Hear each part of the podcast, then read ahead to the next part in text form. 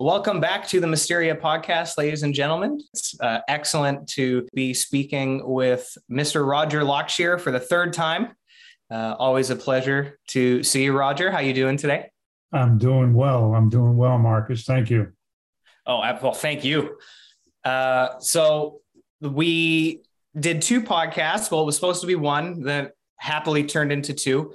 And during the course of those two podcasts, we primarily focused on your book, We Saved SOG Souls. Uh, excellent book. Um, so goes without saying that you need to go and buy this book if you're listening or watching. Uh, we run through it in those two podcasts. Um, and for today, we're going to kind of pick up, uh, pick up where we left off on the second time.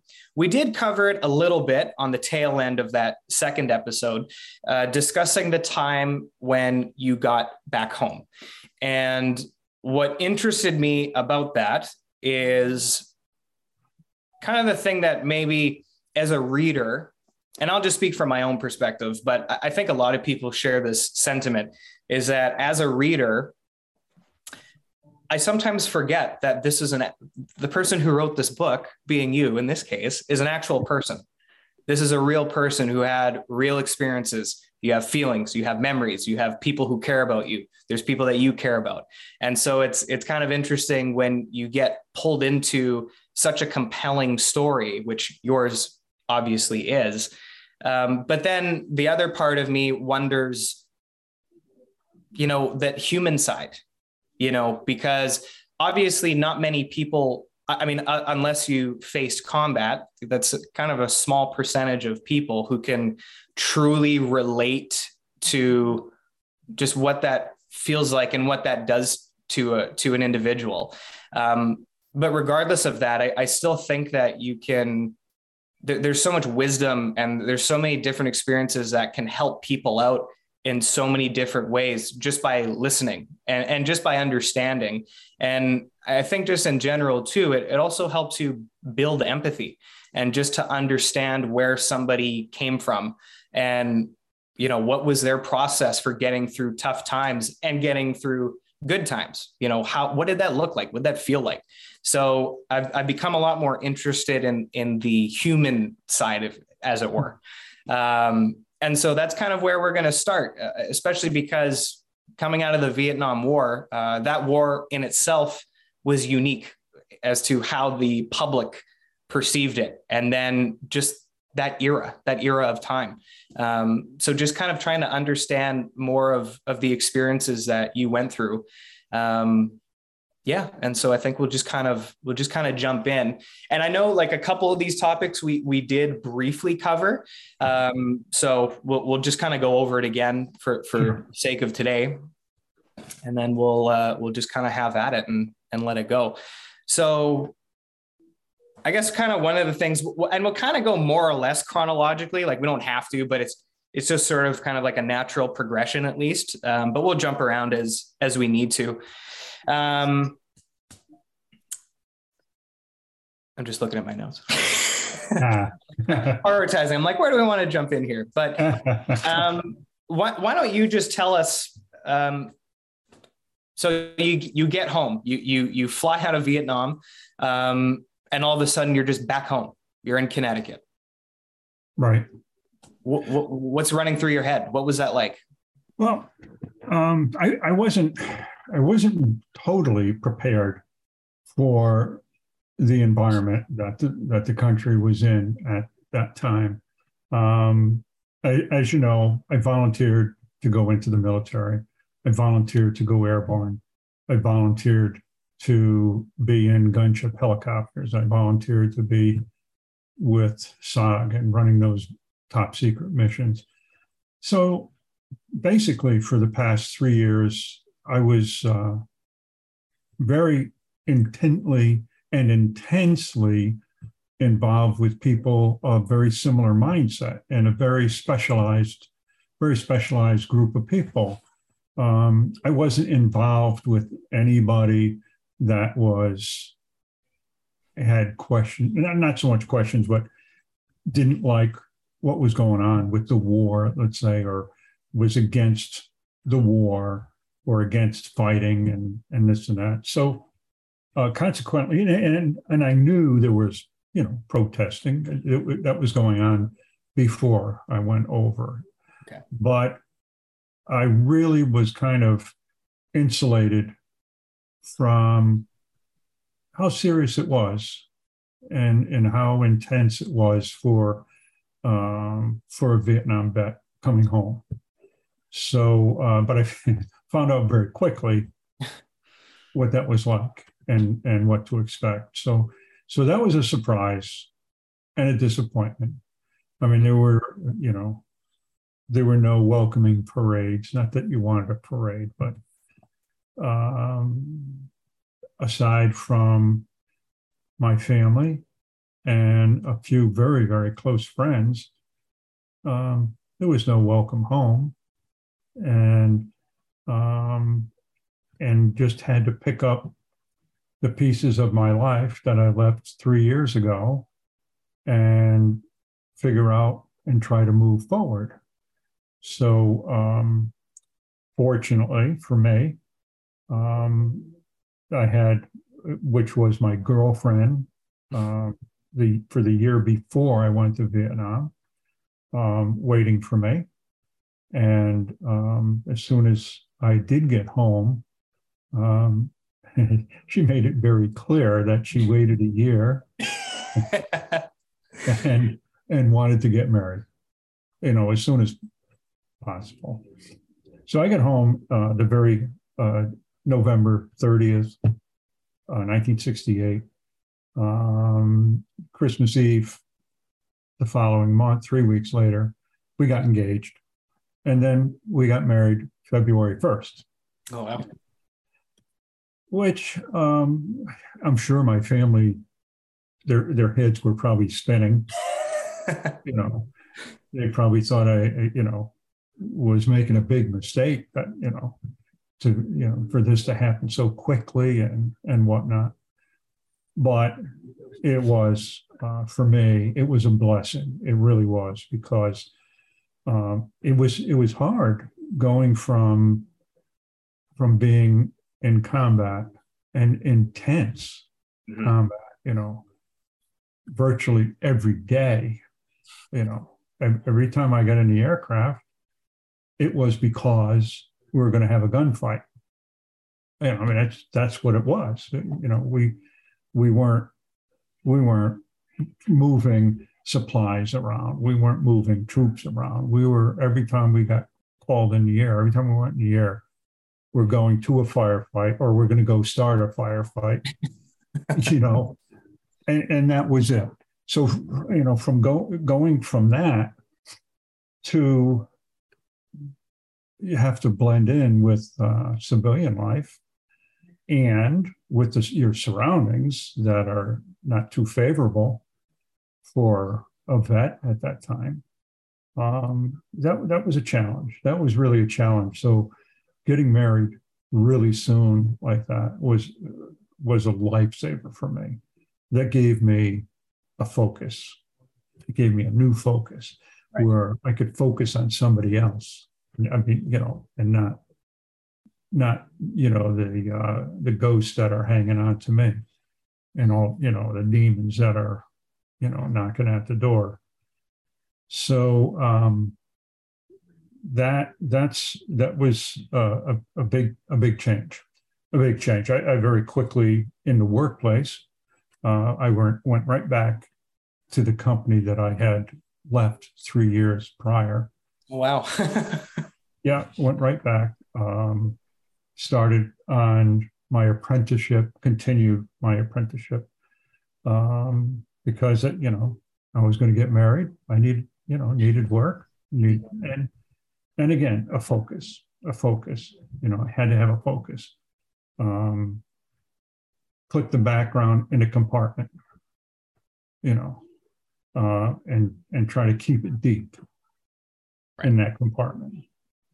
Um, during during my work experience, early on after I got home, uh, I encountered some issues with um, with an employee, another employee that was um,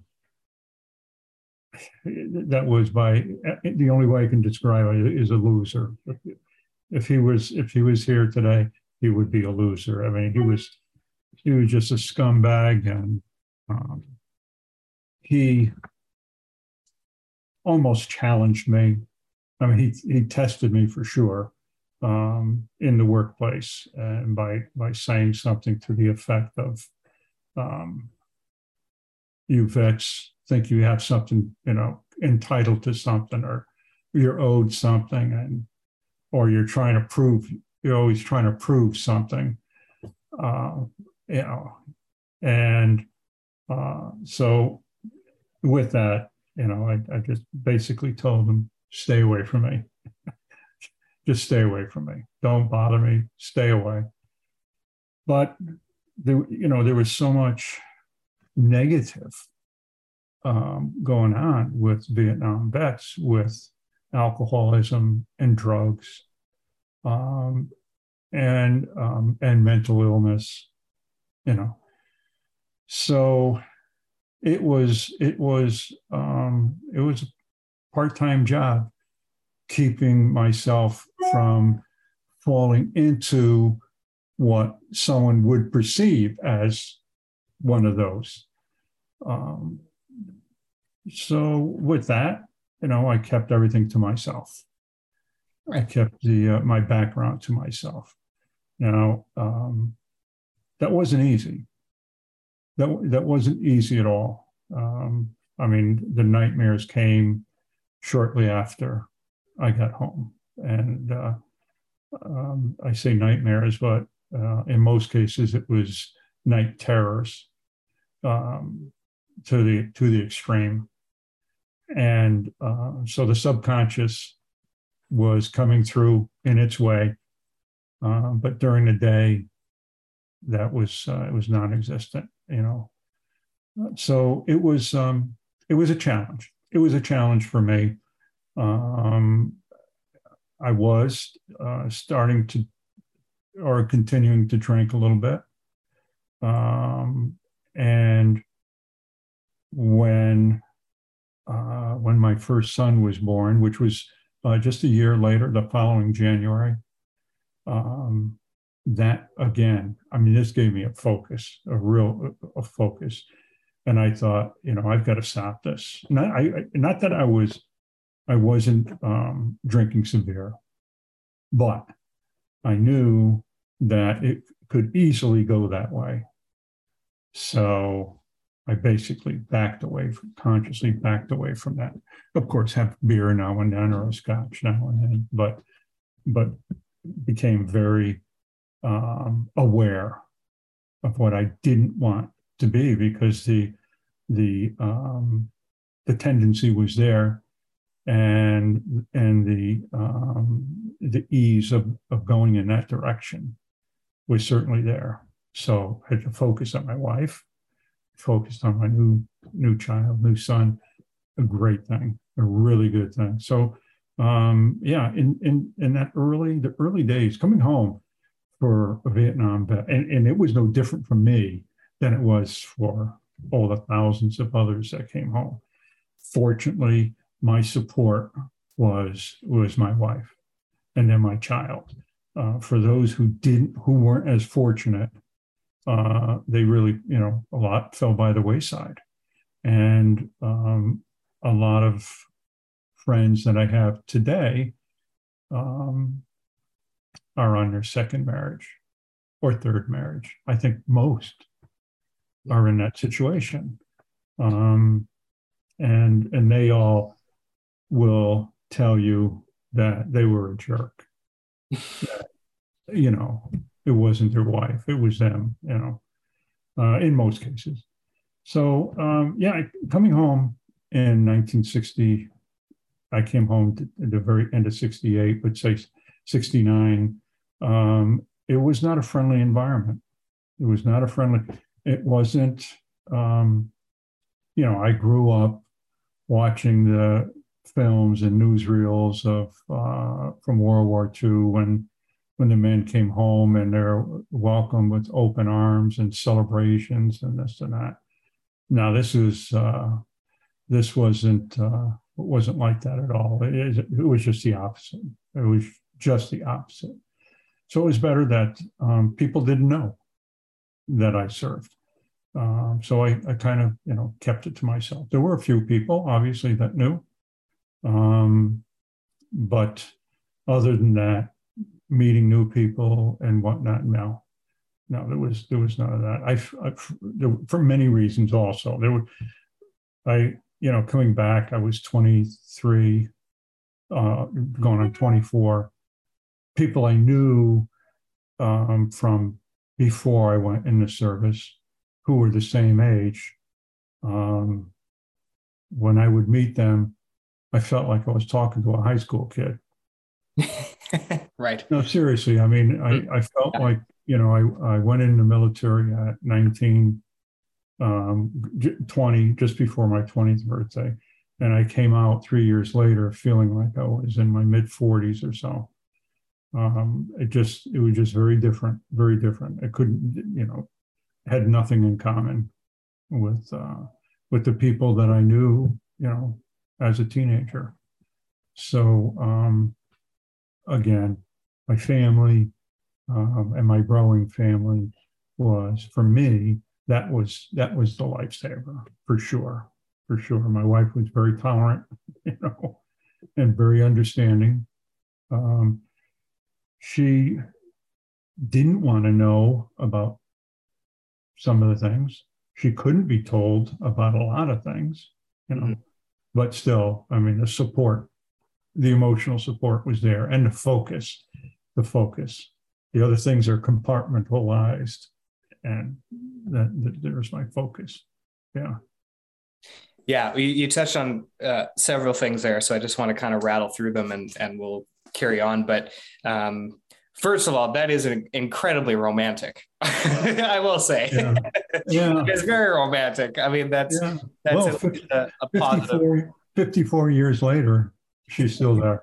And that's even better. That's even better. Makes the story even better. Right? Is that incredible? no, that really it for so many reasons. Oh yeah, yeah. Um, Most of it wasn't for my doing. right. that's right. You know. But um, yeah, and, and, we we talked a lot about that more so in the second podcast, but the the focus, like just this idea of focus, and and um, obviously the context of that was how do you block out fear and uncertainty in order to do your job? Because if you fail to do your job, then that could result in you being killed or your friends being killed. So the, the consequences of of those actions for that job where it doesn't get any more extreme than that. And mm. so it's interesting then that the the shift in focus then turned to towards um, love and care for your wife, and then shortly after, then your son.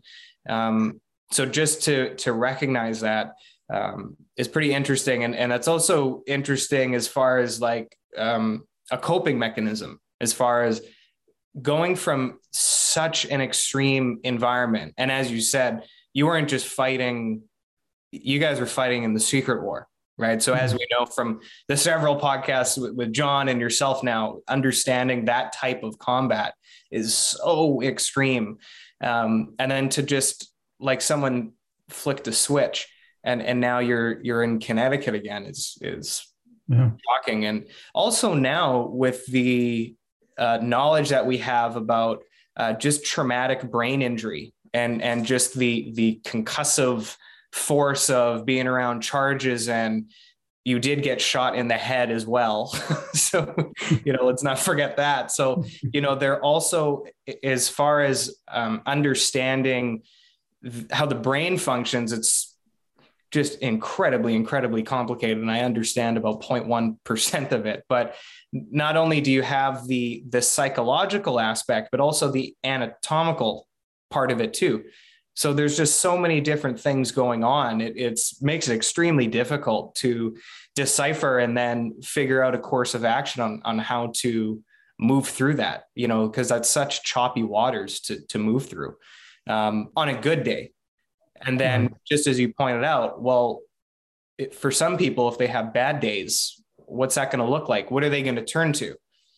And then it becomes, well, it's it's so difficult to cope with, then it's substances or it's certain you know risky behaviors or whatever that might be because it's just it's either an escape or it's coping you know whatever it, it may be but um, just to it just seems like such a, a, complicated thing to work itself through and and you touched on something as well because um, i was thinking it um, i mean in my it sounds kind of goofy to even relate it's so difficult to kind of relate my own experiences to it, but I'm going to try. I'm going to try. No, no, no. Uh, but you know, um, with like the the very few experiences that that I've had in in the athletic domain of of really pushing your body to achieve things that are difficult.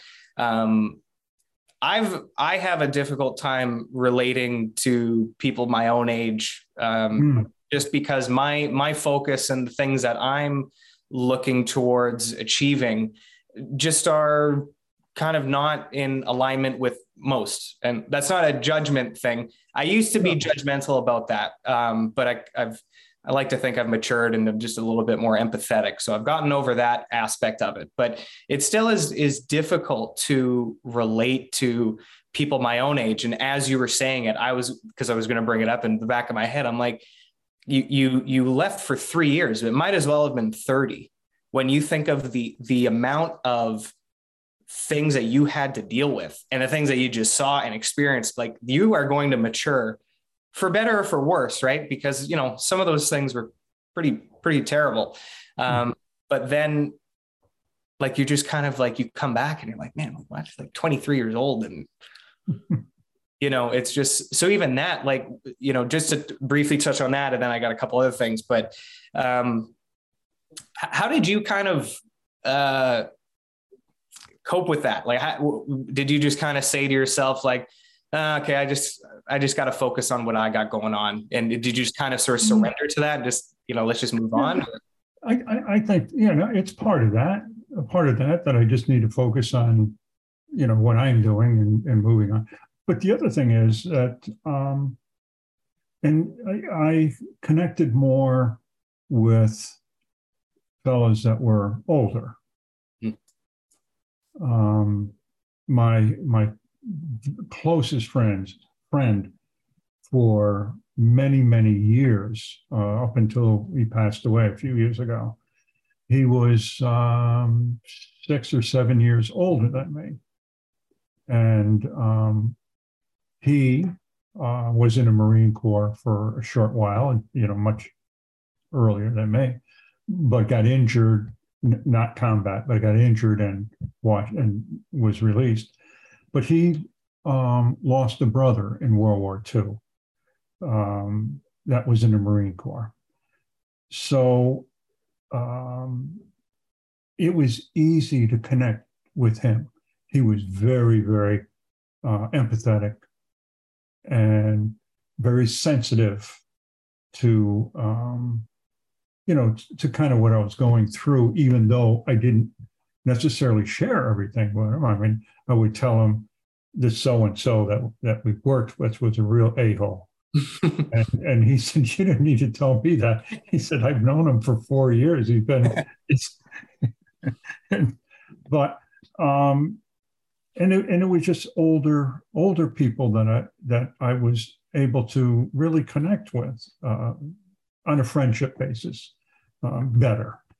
Um, not exclusively, but you know, in general, generally, uh, because again, I um, I didn't have any contact with any other military uh, vets at, at at that time, though in the early days, uh, and that was partly by choice um, and partly just from the fact that uh, there was no one that I served with anywhere near, you know, Connecticut, and um, so you know it's it was um, it was different. It was different, and uh, so um, I think part of it is moving on, putting that in the background, putting that in the compartment, and um, you know looking forward moving forward and i was always very, very goal oriented.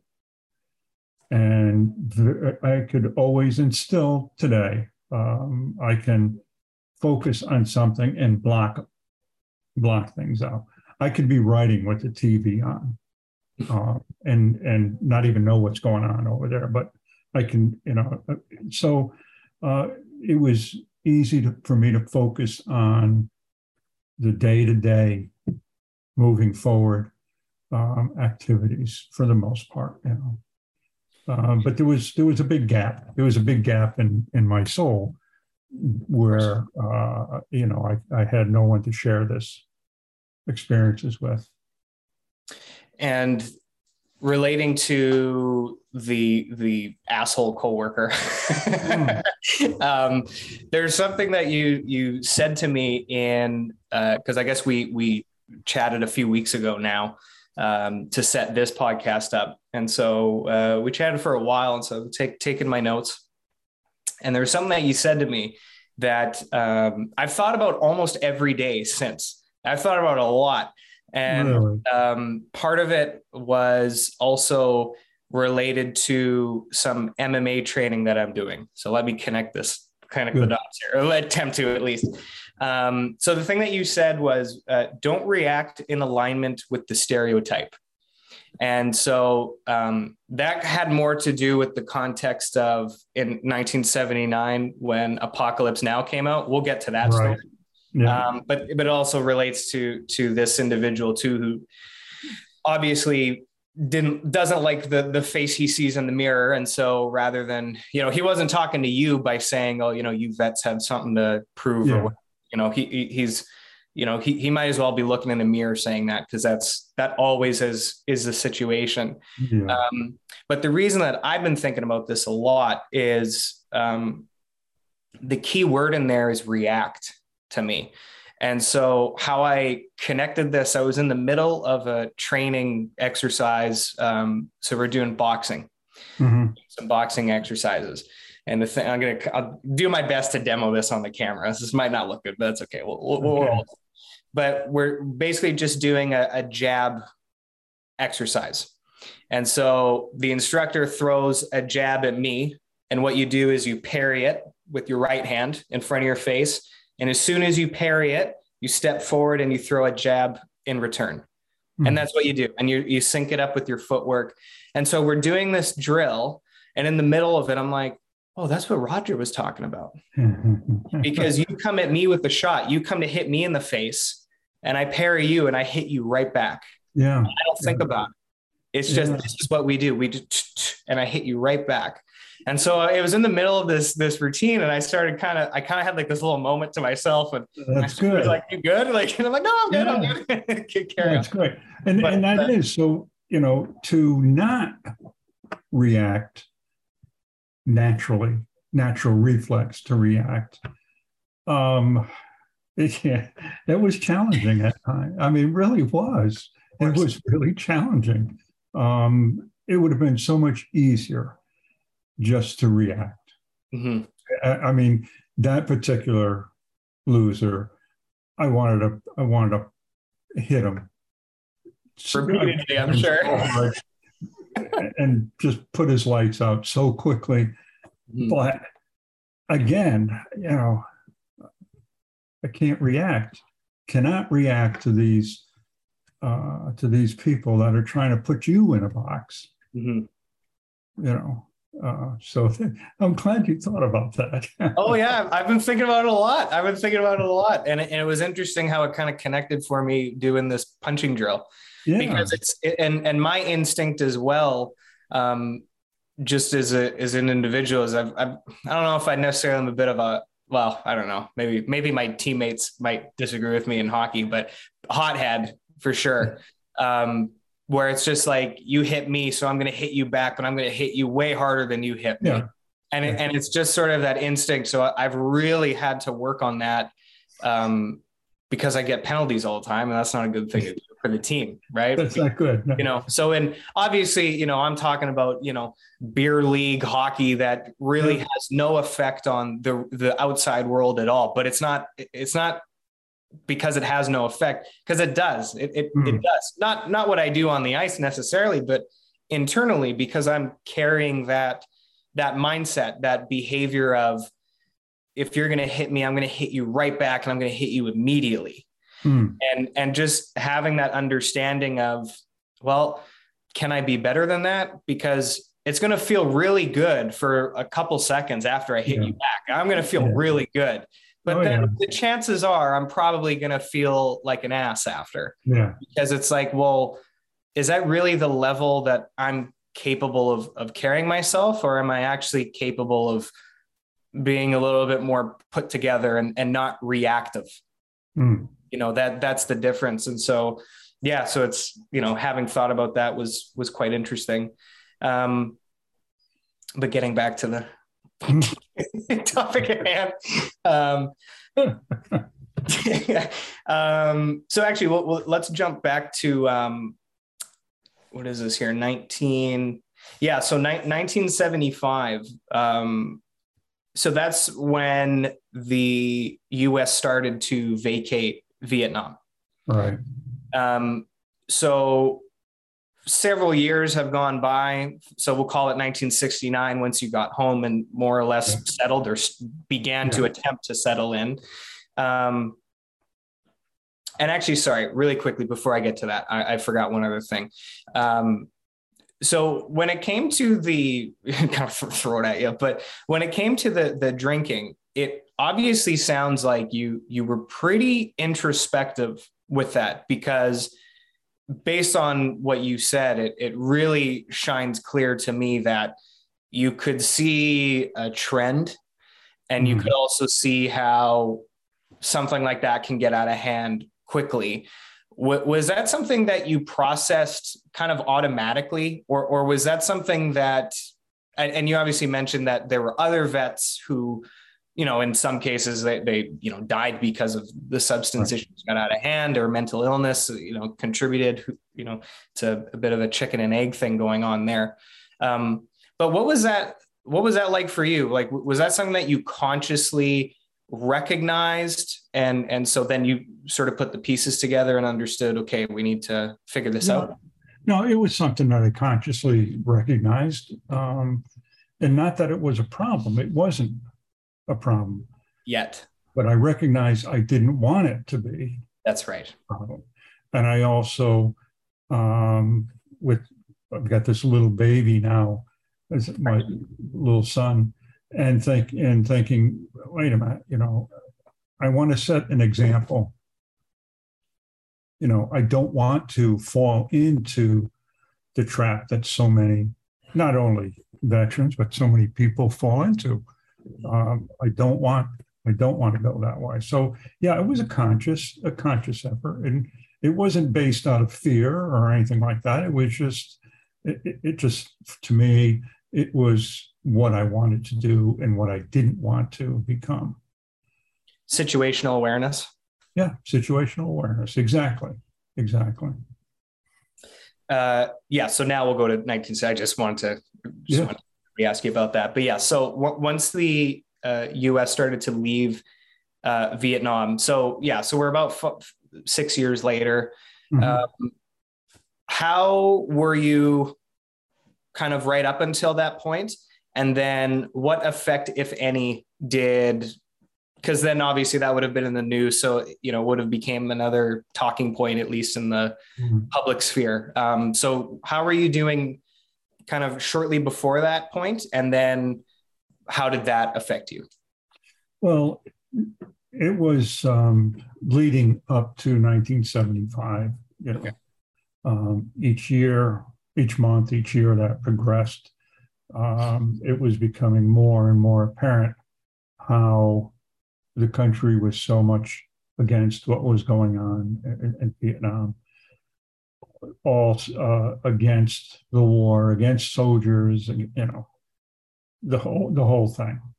Um, I, I was by by the time that the U.S. started pulling out in 1975, that was starting to wear on me heavy um, of what I did, you know, um, the many friends that I lost in the process of trying to do what they believe was the right thing for their country.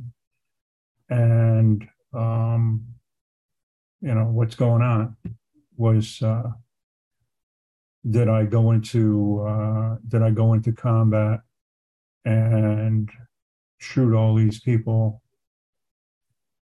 and their lives for nothing? You know, all the friends that the friends that I lost who gave it all. Was it all just for nothing? For waste? You know, return it right back over um, the country right back over to the communists um, I, I went there. I joined the military in a um, in a, an attempt to do my part to defeat communism. Now we're just going to give it all back, you know. So I mean, it, there was a lot of stuff weighing weighing heavy. Um, should I have done what I did? You know. Um, I enjoyed what I was doing, what I did. I, you know, I didn't have to do it. Um, was I wrong? You know, did I, uh, you know, do all this in vain? Were all these lives lost, people I knew and was close to, was that all in vain? So um, it was getting to be a dark time for me. And um, there was a fella, a co-worker, that was a World War II vet. Not a US vet. He was a German vet. He was um, raised, he was raised in Germany, brought up in Germany by a um, well-to-do family. Um, he grew up in um, in the shadows and in the uh, training of the Third Reich, if you would. he went to military school um, in the lower grades. He went into military school into the high school years, into college, uh, went to military academy, um, and became an officer in the German army, the regular German army, um, not the Gestapo, Gestapo, not the SS, the regular German army. Anyway, um, he was he was a fellow that um, was very quiet. He kept to himself. Uh, very nice man. Um, I knew him um, before I went into the military. Uh, he worked in the same the same place.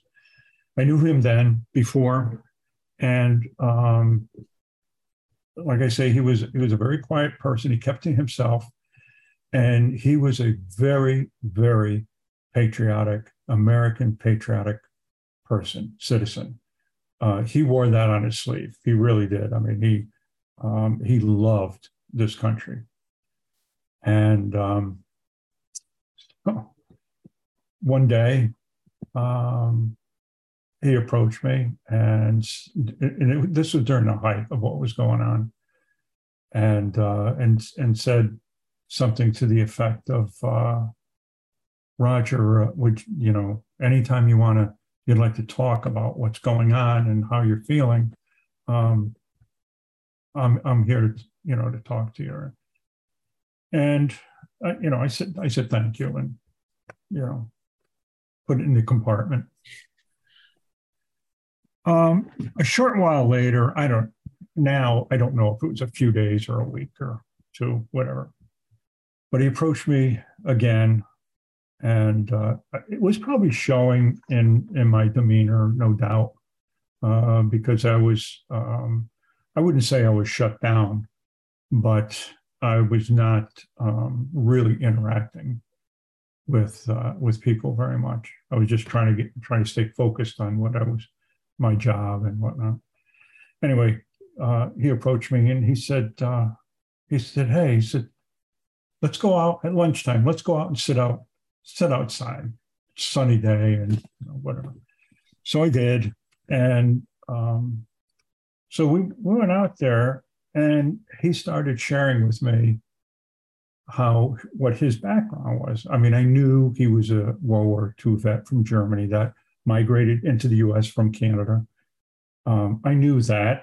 Um, um, I knew that supposedly he was an officer. Other than that, you know, I, I didn't know anything. So he proceeded to tell me his life story. And um, up until um, when he was wounded during the Battle of the Bulge. And um, he said that um, when the Americans came in, um, and he was he was in the hospital, I guess, um, and the Americans the Americans came in and were so good to him. And he said, and then he was also at that same time realizing that everything he was told, everything he believed in, everything about the German, you know, uh, being a better race and everything, he said, everything that I knew and believed in up until this point in my life was a lie. He said, my, my whole life was a lie. And uh, he said, and yet he said the Americans, the evil Americans, came in and they took such good care of me, and they were good. And you know, uh, he said so. I went through. I went through all of this. I thought my country had betrayed me. Um, he said, but you know, he said it wasn't really my country that betrayed me, but the leaders that were calling the calling the shots, and uh, he, he said uh, something to the effect um, I hope you don't ever think that your country, you know, lied to you or betrayed you. Um, and don't ever think that, that what you did and your dedication was wrong. He said, You did what you believe was right. He said, I did what I believed was right. He said, I didn't know about all these atrocities. And he says, I was a soldier. I was a professional soldier. And he said, so, you know, don't feel that way. Try not to feel that way if if if that's bothering you. And I mean, these are n- not all exact words. I mean, this is going back to you know 1969. I mean 1975. Um, but that was the general gist of the conversation. And I'll tell you what, it it helped tremendously. I mean, I, I felt like this, you know, this cloud was was kind of not gone, but you know, lifted away a little bit, and uh, I, I, felt much better. And uh, he and I stayed friends. Uh, he's he's gone now, obviously, but for years and years. Um, and every once in a while, when I would see him, he would say to me, "Roger, remember our conversation out in the sunny day? I said, yeah, meant a lot, meant a lot to me, you know, gave me some perspective. Uh, so, yeah, I mean, that was interesting.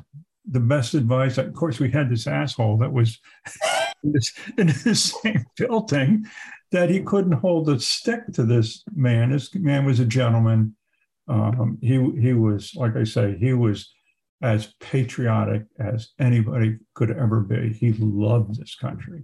Uh, and, um, but here, an adversary of the US at the time. And uh, he was, uh, he, he, he kind of opened the door for me to see, you know, and took the cloud away a little bit. So it was interesting. That was very, very interesting and very observant on his part. Well, and sounds like it made an impact on him too. Like for for him to feel compelled enough, because just as you describe him, you know, kind of more of a reserved. Oh, uh, very. What, what I would imagine. I mean, I got I have a friend of mine who's German. She's kind of conservative, and she's like young, right? So this is like that era of of men, right? so yeah. I can imagine. So for for him to um, go out of his way and, and extend a hand like that, um, you know, obviously sent something or saw something or, um, but felt compelled enough um, for your sake, but I, I suspect for his sake too, to to just maybe I never thought You know? of it that way, but perhaps, perhaps. in a good way, not in a negative Oh, way. oh yeah, no, no, no, in a good way. He, was Yeah. like I say, he was a very, very private person. He wasn't close to anybody. Um, uh, you know, not that he, he- it wasn't, it wasn't that he was an unfriendly person. He kept to himself. That's right. Yeah. You know, and he was very professional, um, very dignified man, very, very uh, well educated. Um, just you know, that was his his way. Mhm. And so then, uh, just kind of going off the the notes that I got, so we kind of jump from from that time, and then um, I, I it is in your book, and we we did mention it in in the second podcast. Um, I'm pretty sure we did at least um, discussing when Apocalypse Now came out. And, yeah. so oh gosh, yeah. yeah so and, and i guess that's that's when we come into the the the perry jab Oh uh, yeah, uh, yeah, yeah. here um but yeah just what what i mean yeah you can tell the story because it's Yeah, well, worth telling 1979, the summer of 1979, the movie Apocalypse Now was released, and I was I was working at a company that um, basically um, the only not only but one of the very few people that knew that I was a vet, Hmm. a Vietnam vet, was the human resources manager. And at this point, I had known her for, I, I guess, probably at least three years, about three years, I suppose. And um, so the movie came out, and on Monday morning, she come out to where I where I was, and uh, she said, "Hey, Roger, I saw Apocalypse Now over the weekend." I said, "Oh, you know, really?" She said, "Yeah, yeah," and she says. I never knew that all you vets were either drug addicts or psychopaths. and, you know, it's like, you got to be kidding me. and I, you know, I pause for a moment and, and, and the wheels are going, are going like this at warp speed. And I, I, I said to her, I said, well, that's what you believe what can I say? You know, and left it at that. Yeah. But I mean, the the level of stupidity and ignorance is just unbelievable, unbelievable. But I mean, that that again, it, here it was, ten years after I got home, Right. four years after everything was over, and the mentality of some of the you know the people in, in out in the public was just bizarre. when she said that wa- was that especially too because you know you're caught so off guard like that's such a like how could you expect you know good morning roger right? And then all of a sudden it's you just get smacked in the face with that. But like wa- wa- was it um like the tone at least not like i'm want to get stuck on this but just for my own curiosity like wa- was it in a in a joking way or like a serious like what was sort of the No, it was it, no, it wasn't joking, not at all. I mean, if it, if it was, I mean, we could have had a good laugh. You know, I still probably wouldn't say that, but you know, yeah, even as a joke, maybe not a good idea. he was joking and knew I didn't fall into those categories, and we're just, you know, That's right. Yeah. um, you know, if she had said something like, "Well, uh, this movie, if you believed this movie, you would think everybody was know, Right. this Yeah. or that." No, it was just very, very matter of factly. I mean, we just, I, I don't know the purpose. I don't. I, I don't know the purpose now. I didn't know the purpose then. it just caught, it caught me off guard. It just totally caught me off guard, and and and you know, so I like I said, I, I told her, that's what you think, that's what you want to believe. Well, what can I say? So be it. And that was the end of the conversation. Yeah. And she, you know, walked Have a good away. day. Uh, See ya. Yeah, Back yeah, to HR I go. yeah, right. Good representative, huh? Well, and, and Well, see, the other th- the other thing, uh, Mark, that I, I, that I needed to say was this this woman, she was the sister of one of the owners of the company. So again, you know, you have to uh, not react, yeah. I mean, if if I mean, I, I wanted to tear into her so bad and call her every name under the sun, mm. and yet, I mean, that falls right in. That's the entrapment. Yeah. Right. And that's the validation. Well, yeah, there you go. Mm-hmm. So, um, yeah, constantly on guard, you know, but even when things catch you off guard. Right. Um, I don't know what was the better choice. If if there have been people that I've I've told this to that said, you had the perfect opportunity to tell her what an idiot she was and how stupid she was and ignorant. Why didn't you? Why didn't you do it? Well, you know, maybe maybe they were right. Maybe I should have. I don't know. But to me, you know, you have to, you know, you, have to put that shield. You put that shield around you, and uh, not not react the way you're expected to react, or or the way you can, you know, compromise. I would, I would. Am I matured? Have I matured? I don't know. But one one reaction would be, yeah, to say, you know, oh, that was your opportunity to take, you know, take a shred off her. But then there's this other um, this other saying. It's an old saying. Um, it's pretty harsh actually, but I quite like it because it's it's been quite helpful to me. Uh, don't cast pearls before swine. Yeah, it's pretty harsh, but it's one of those things. Like if someone's an idiot, telling them they're an idiot isn't going to help them because they're an idiot. They don't get it. No, if you argue with an idiot, then what do you become? Yeah. So it's yeah, and it's just it, it's um I don't know if, if to say it's it's un, unfortunate in in the short term. It's unfortunate that, of course, you have to deal with that. Mm. Like, of course, it's that's that's an unfortunate thing. Like, why? That's a very unfair, ridiculous thing that you would have to deal with with with two different people. Mm. Um, you know, being uh, incredibly rude and, and, and insensitive and ignorant. Um, but then it also kind of is interesting because then you know you fast forward and it's a much better story for you to sit down with me right now years later and to just say and you know what? And i just yeah. let it just you just got to let it go and you just yeah. Well the thing of it is though you you don't let it go. I right. mean it's it's a cut right know? it's you know you, you lose another piece you, you know? Somebody takes another piece out of you. Uh, so you know, you deal for me, you know, deal with it the best I can. And and in my head saying what a what a moron I'm I'm mm-hmm. dealing with. But the chunk is the chunk is there. You know, they yeah. took a piece of you in the process, you know. Because that's you know, is that what they think of you? Right. You know, so yeah. I mean, you put it behind you and you move on um, but, you know, and you deal with it. And I'm glad I dealt with it the way I did.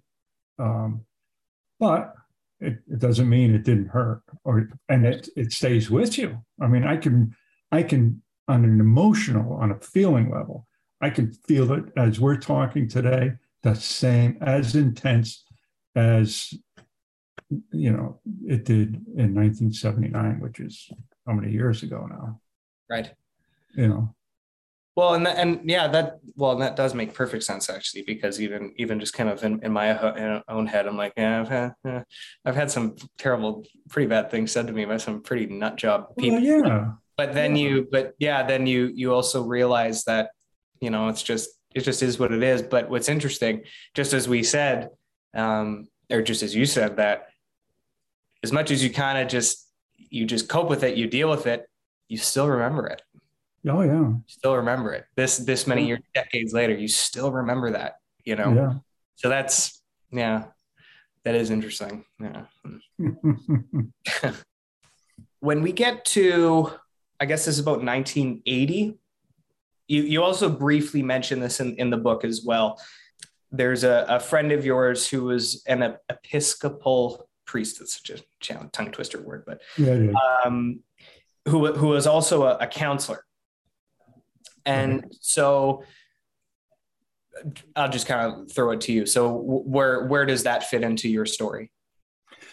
Well, um, I I felt you know the need that I needed to talk to someone, you know, um, but I couldn't. Right. But then it occurred to me that I know this person that by his ordination, mm-hmm. I mean he's he's compelled um, to privacy. And someone I knew and liked um, was a friend, and I knew I could trust, you know. So, um, and this this was after the apocalypse. Now, I don't I don't know what the correlation, if there's any, but you know, it was probably within, within a year. Um, but anyway, I would I would share some things with him, and um, he was the first one that suggested that I, I write a book. Um, he said your your experiences are um, certainly not average. yeah, I would agree. And, and, yeah, and and very special and unique, you know. Um, and and I say, I can't, I can't, I can't write about this stuff. And it, you know, explained. He said, well, then just write it down and you know in a, a, journal or or something just you know put this stuff down um, so he, he was um, he was very helpful. I i didn't start at that time. I, mean it just wasn't wasn't the right time for me to start writing but he was he was a good sounding board um, for me when I, I would you know have sessions with him with him periodically. And and he was a good sounding board and a good vent release, uh, pressure release, you know, um, because that was always there. I mean, it's, uh, um, you know, when somebody, um, when any veteran that uh, is in combat um, comes back with a lot of baggage, some more baggage than others, some, you know, but, you know, everybody, everybody has it. It's just human nature. You can't be involved with these sort of things without having, you know, them haunt you in one way or another. You know, uh, so he was a good he was a good uh, sounding board and a good pressure release. Uh, I mean, my my uh, my temper over those years um, was very um, I won't say quick because uh, I would try to keep it under control but on a scale of one to 60, in a blink of an eye, when it reached that point, it would go from zero to 60 in a blink of an eye. Um, and that wasn't good, you know, obviously. So um, yeah, so that, that, that, he was he was helpful. He was very helpful there, and and like I say, somebody I could I could trust. I knew he wasn't going to judge me. Um, you know, he was a, he was a true a true genuine counselor. His heart was in it, and um, he was not judgmental. And uh, you know, so he was helpful. He was very helpful.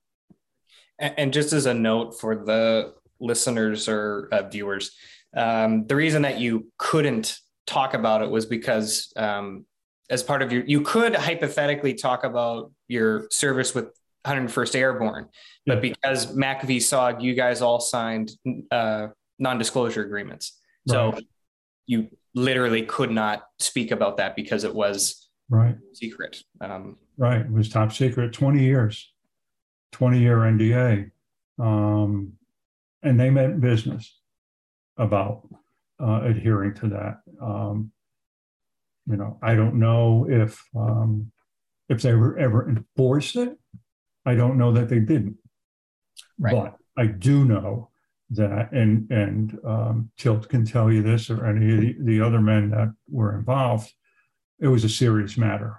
Mm-hmm. It was a very serious matter, and it was it was so so serious that um, people in my unit from the 101st Airborne, including our first sergeant and our company commander, um, were not allowed. They were giving very specific instructions and orders that they were not allowed to question me or those of us that were flying with SOG. They were not allowed to ask us anything about it. Nothing. That was forbidden. They made it very clear. And interesting enough, a few years ago, um, I uh, reconnected with a fellow that was my company commander at the time, and um, and we were we were talking. We we met uh, on a trip when I was when my wife and I were down in North Carolina. He lived in North Carolina, and um, I asked him. Um, I you know I said, Ron, did did you know details? He said, No, no effing way. He said, I got orders from uh, from the uh, the commanding general directly. I got orders that I was forbidden to ask any of the, the men that, that were flying those missions anything about it. That we were we were to have um, a free free access and free rein of our time, um, and that it was just forbidden. He said, I didn't know what the hell was going on. so, but they, it was it was very serious, and um, you know, it wasn't revealed until sometime in the 1990s that um, that the the unit even existed. So yeah. that's uh, yeah. So I couldn't I couldn't who could I talk to? I couldn't talk to anybody. And once the 20 years and 25 years had passed, um, I wasn't about to tell people that knew I served. Oh, by the way, I mean, how much of a BSer would they think I was if if they had known me for you know so many years, and all of a sudden, uh, you know, I was with this top secret organization. Yeah, right. well, that and also you've kept it because again, there's some some that I was trying to think about, and I, am gonna I'm gonna do my best to tie it in at, at the end of, of the podcast as well. But um, there was something else that you mentioned in the um, discussion that we had, uh, which was that when you when you keep something suppressed for years, it becomes the norm.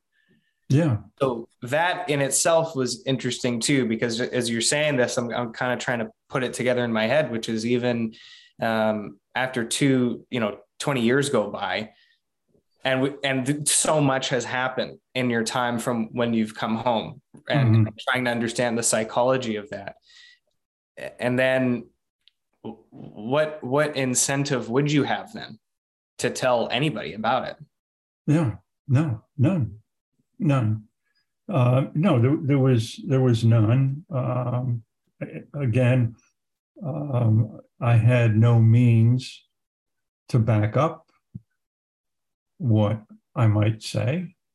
I mean, there was there was no one. I had nobody that could verify and could validate anything. Um, so why why why bother?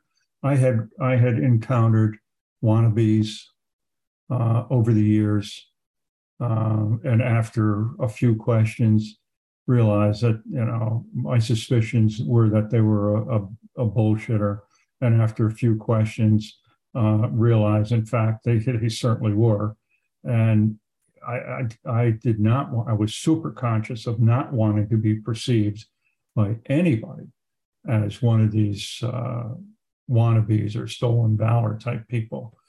Um, so, you know, there was no reason to. Um, and and again, uh, I just I just felt that I was going to take this pretty much take this to to, to the grave, uh, my story, and you know, but then that changed. That changed. Um, you know, it changed when things were declassified, uh, when the unit was finally acknowledged that it even existed. Um, I, I received the, uh, my Purple Heart uh, unannounced, unceremoniously in the mail and on uh, Fourth of July weekend and weekend uh, um, 2001. Just arrived in the mail, and in a torn manila envelope that it could have it could have fallen out along the way and opened it up and said, well, what do you know? That's after uh, you know things were declassified and whatnot, I guess. Um, and then fast forward to um, 2011 when I was contacted by um, first by my ex-partner, my partner from Vietnam, who had been contacted by uh, one of the SOG guys, um, telling him that he was trying to track me down and um, reconnect and um, present awards that were submitted for us back then, back in the day, that somehow got lost.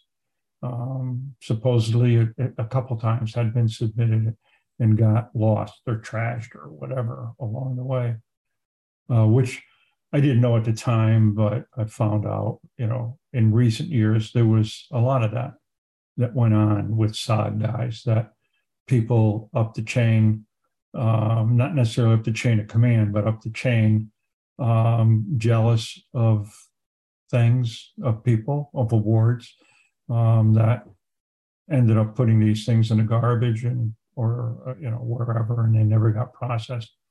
So anyway, in 2011, um, Scott DeArmond called me, and uh, we reconnected. He said that um, there are these people that are trying to uh, contact me. They want they w- want to reconnect with Special Operations Group, and um, at that point, uh, things happened quickly.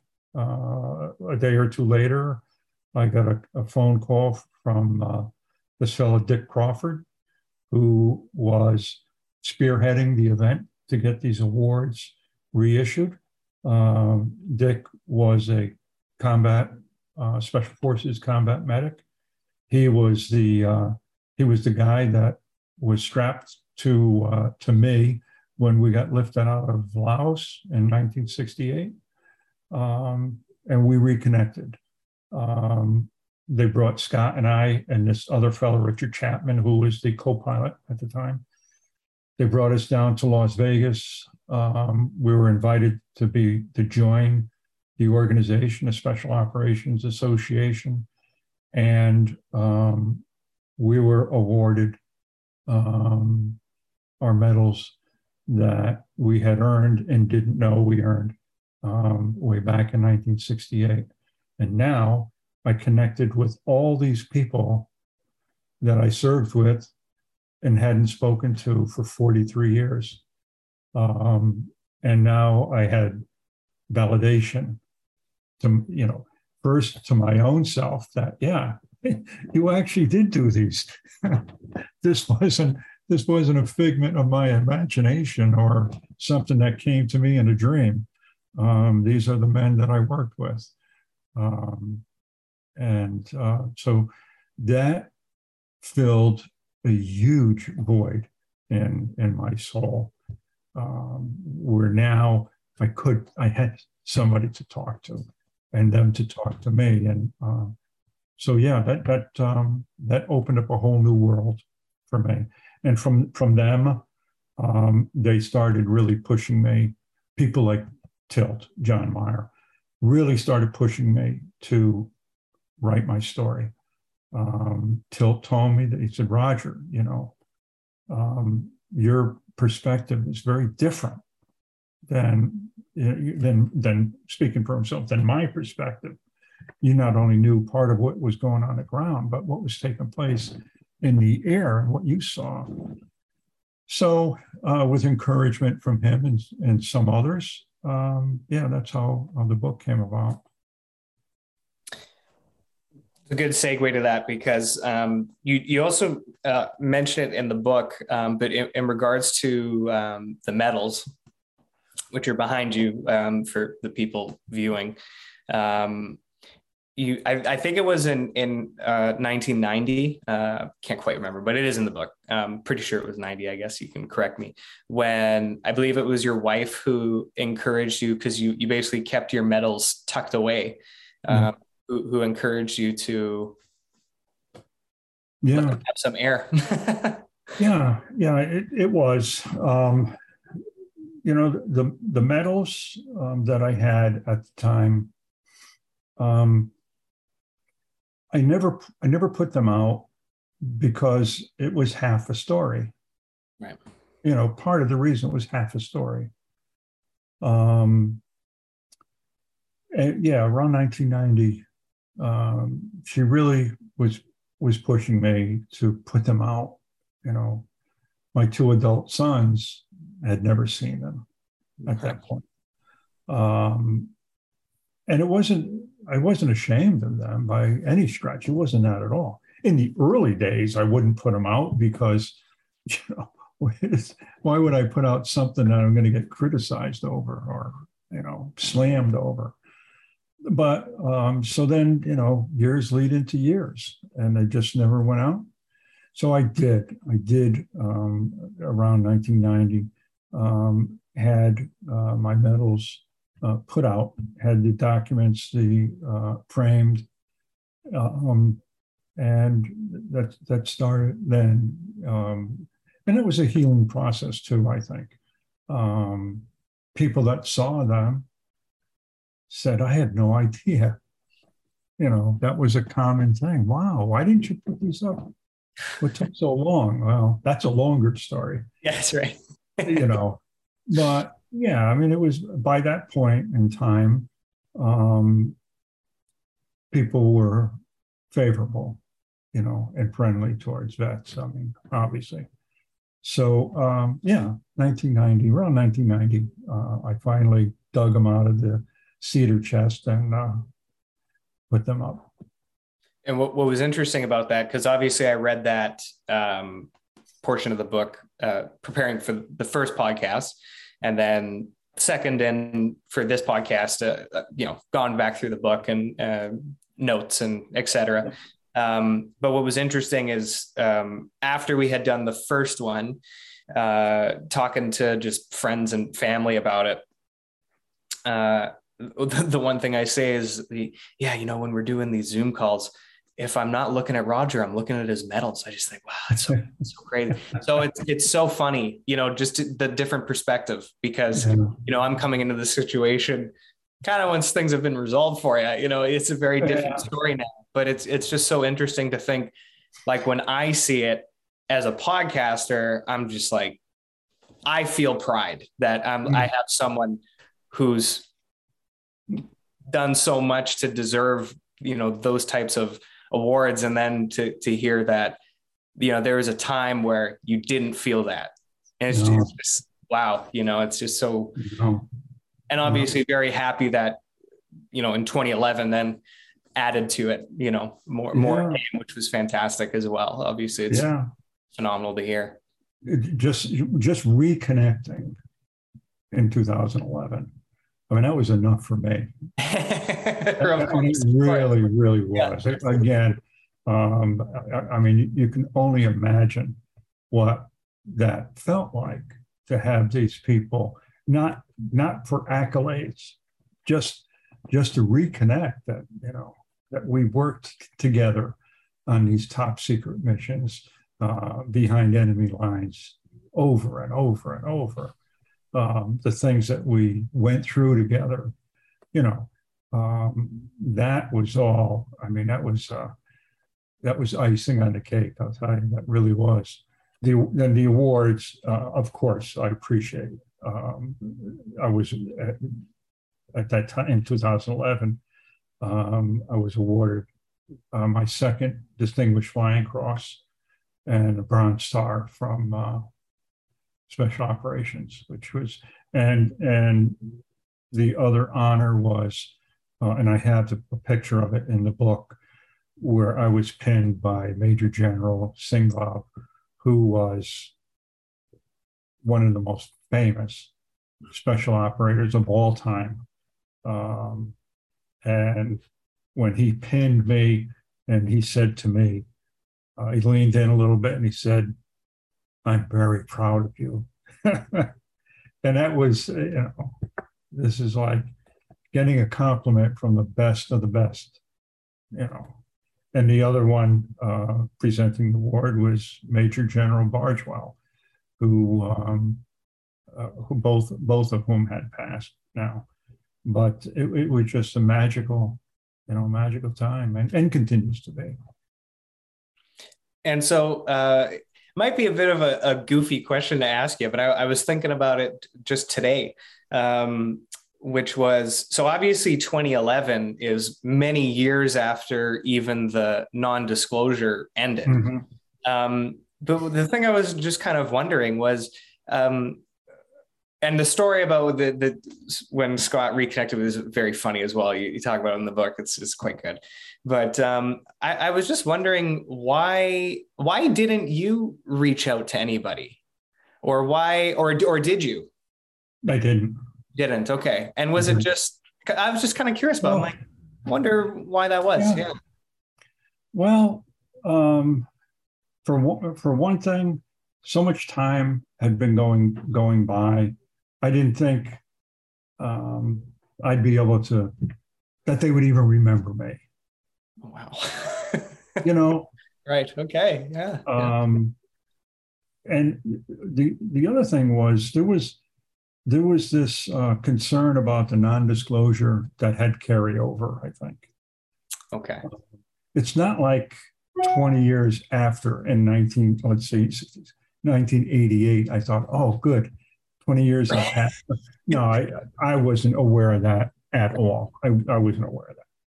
But the first year after i was home and i i, I don't think i mentioned this in the book um my wife and i were married only i don't know five or six months or so at the time. And I got a phone call in the evening, and it was from a crew chief that served with us, also also um, served with SOG. And he called me up and he said, Hey, he said, this is, I'm not even going to mention his name. This is so and so. And I said, Hey, what are you doing? And he said, uh, Look, I, I really don't want to be on the phone. Can you meet me? I'm here. And he told me where he was. And um, it was, you know, in, in the Bridgeport area where I lived at the time, Bridgeport, Connecticut. And uh, he said, please, he said, uh, I, I need to talk to you. And I said, okay, you know, I'll be, I'll be there in a few minutes, in 20 minutes or so. So uh, Barbara, um, I said, come on, come with me. I, I, want you to meet this guy. And um, so we went to the to the diner where he was, and we walked in, and he was he was over in the corner. He's back up against the wall. He's over in the corner, and he you know he just signaled me. So I went over and introduced my wife to him, and uh, he was obviously upset. And he said, uh, "Chief, can we talk privately?" I said, yeah, sure. My, my wife went up to the counter and ordered a coffee and whatnot. I said, what's going on? And he said, I don't, I don't know. I don't know. He said, but um, I think someone's after me. I said, what are you talking about? And he said, well, let me explain. He lived in Florida. Um, and he explained to me that he had applied to the police department. And um, after he had applied to the police department, um, he did paperwork, did some testing and whatnot, and uh, and they they told him that you know it'll it's going to take a few weeks and we have some background checks and this and that. So um, he said that uh, his neighbors, first one and then another, told him, stopped him, and told him that there were some men they're asking about him.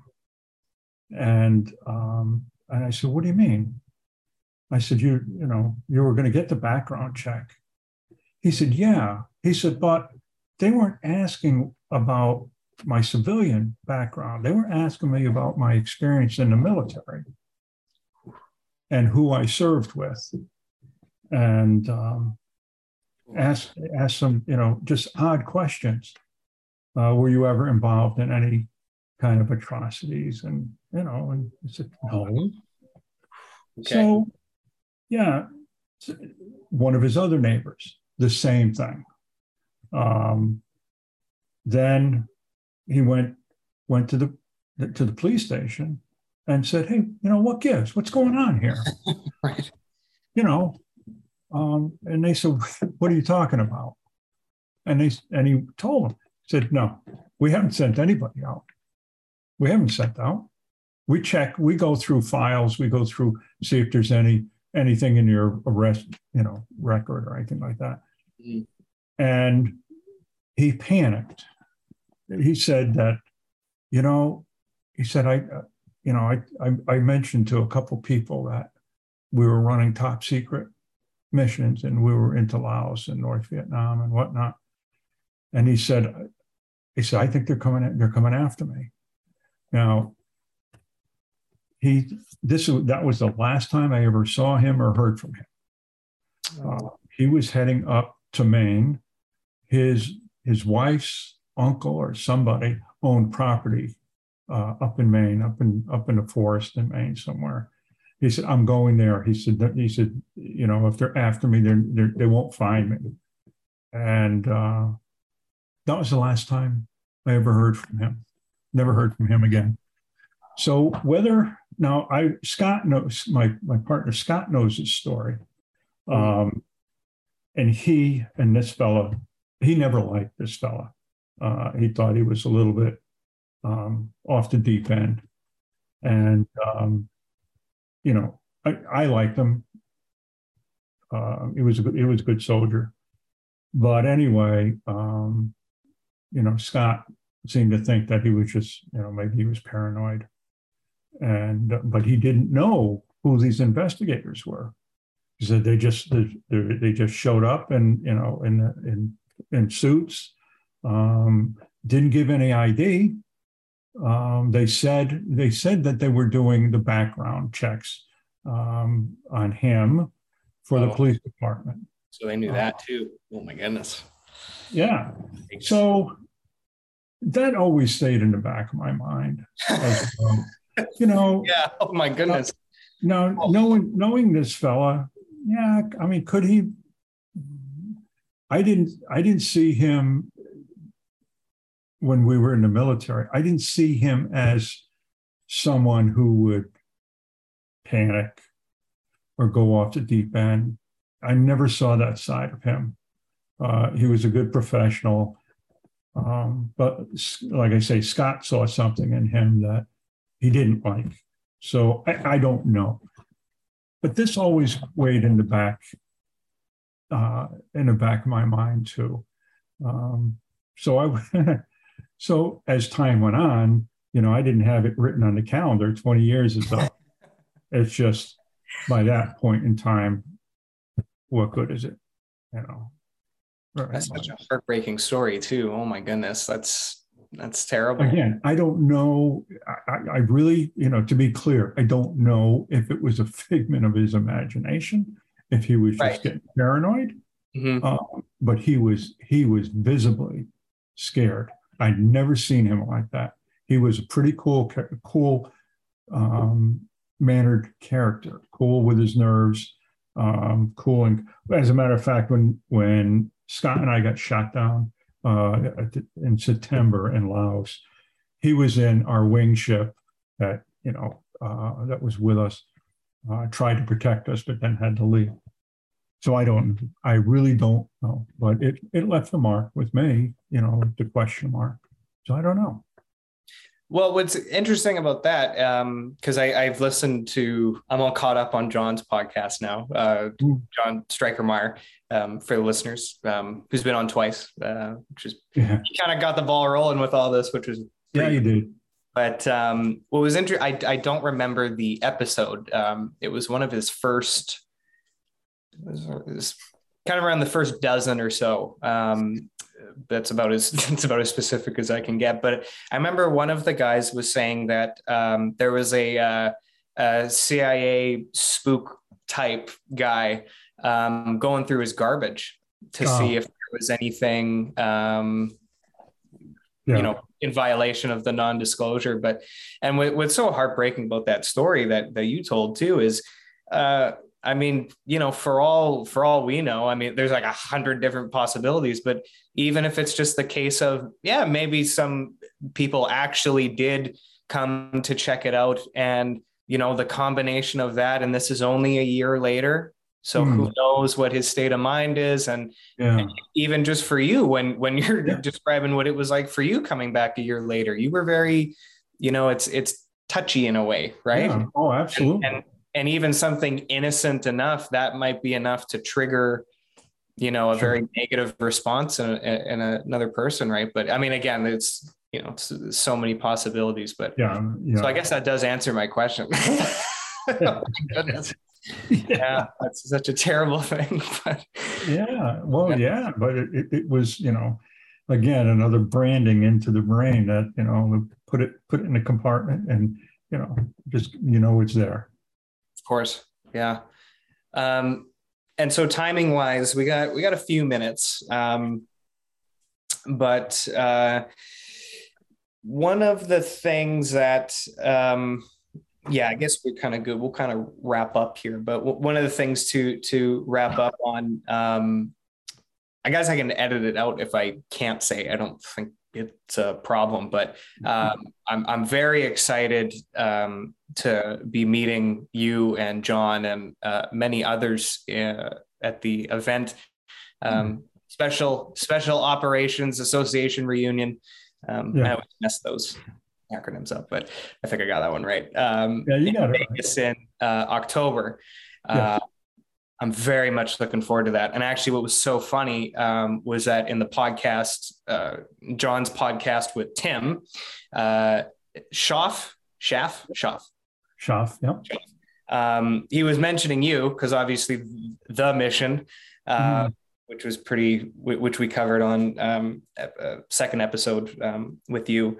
Um, but I am I am giddy. I am literally counting. I already got it booked. I already know what's going on. It's fantastic. But um, I just wanted to say, you know, it's it's been very interesting for myself, considering that when I started the podcast, uh, you know, a few years ago, I never imagined um, I mean, really, I didn't. I, I, really didn't have much of an idea of what I was doing, other than I feel like I want to. You know, I want to do this. I think this is a good thing to do, and let's just see how this thing plays out. And to now be here several years later, um, to have met so many incredible people, uh, you, John, and also Dale Hanson, who's another Green Beret who served with MACV-SOG, who's uh, we're going to be recording in two three weeks um, I mean, it's just it's just remarkable. I mean, I, I really feel so fortunate um, to be in this position and and to be able to just and you're so good with me. You let me just pick your brain on everything, which is fantastic because I'm pesky. I know that. but um, I mean, yeah, there was a, there was a time that that would not have happened. That's right. That's right. Yeah. And I, I just feel very very grateful for that. And i'm so excited to to meet you all in in person. Um yeah and I, I, just wanted to say you know thank you. I mean these are you know as much as um you know kind of alluded to it earlier and you know i kind of I, i'm i've even as a as a kid i've always been interested in so many different things and i kind of always felt like i never really fit in mm. anywhere because you know, I was kind of too too nerdy for like you know the sports guys and then not hippie enough for the music people. And so you know i'm interested in all these things but i have to say you know more and more um, as i as i improve my myself through hosting this podcast and and really trying to push myself to create uh, you know the best content that i can and and through different ways and different conversations um, I feel just right at home, um, you know, sitting in this chair and, and, being able to sit down with so many interesting people. And uh, yeah, I just wanted to say, you know, thank you and and to uh, for you to extend the the invitation is uh, uh, to to come down there. And I'm just oh, so excited to be a fly on the wall. That's all. I just want. I just want to hang out. I just want to see. I just want to observe. You know. I but, hope it's not. Hope it's not anticlimactic. no, I think I think it's gonna be great. I'm just gonna hang out. I'm just gonna kind do my thing. Yeah. But I just want to say, you know, thank you so much, and and to uh, share your story and spend so much time with me. Uh, you know, doing these. You know, I think this oh, is very seven welcome. hours. it's, been, yeah, it's been enjoyable. You're a good host. uh, thank you very much. I think we can kind of end there. Um, any final thoughts from yourself? No, no, just um, glad to do this with you. You're you're you're a good host. You're a good interviewer. Um, you make us very comfortable um, in, in doing this. Great. Well, thank you, sir. I appreciate that. You're welcome.